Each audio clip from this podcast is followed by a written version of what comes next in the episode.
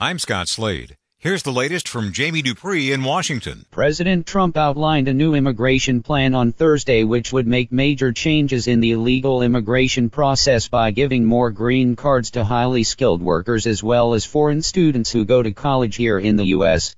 In the process, the president would make changes in so-called chain migration to limit the number of family members allowed to follow someone legally in the country and would also make asylum changes in an effort to slow down the surge of immigration along the southern border. The reaction to it among Republicans was very reserved, which I think is an indicator of just how difficult this issue is to deal with in the Congress. Democrats gave it an immediate thumbs down because it doesn't do anything about DACA or illegal immigrant dreamers. It's not clear if there will be any votes on the plan in the months ahead.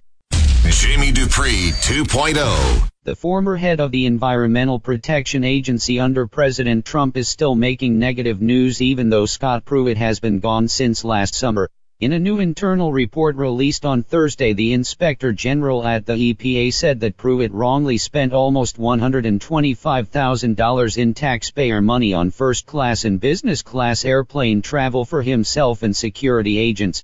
The internal report also said that officials wrongly approved exceptions for that travel as the report rattled off a series of questions about paying too much for hotels, expense reports which were inaccurate and incomplete as well as the number of times the former Oklahoma Attorney General had the feds pay for his trips back to his home state. While the Inspector General said Pruitt should be forced to pay back the money the EPA made clear that's not going to happen.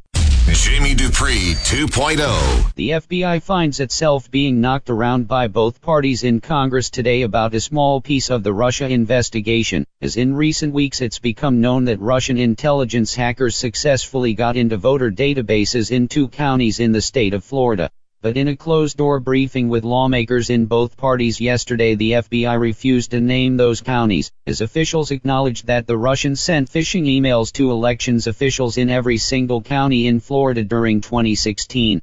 It's a reminder that a big part of the FBI counterintelligence investigation was centered on Russian cyber interference in the elections, and even after the Mueller report has been given to the Justice Department there still are a lot of unanswered questions about things that have nothing to do with what the president did or didn't do.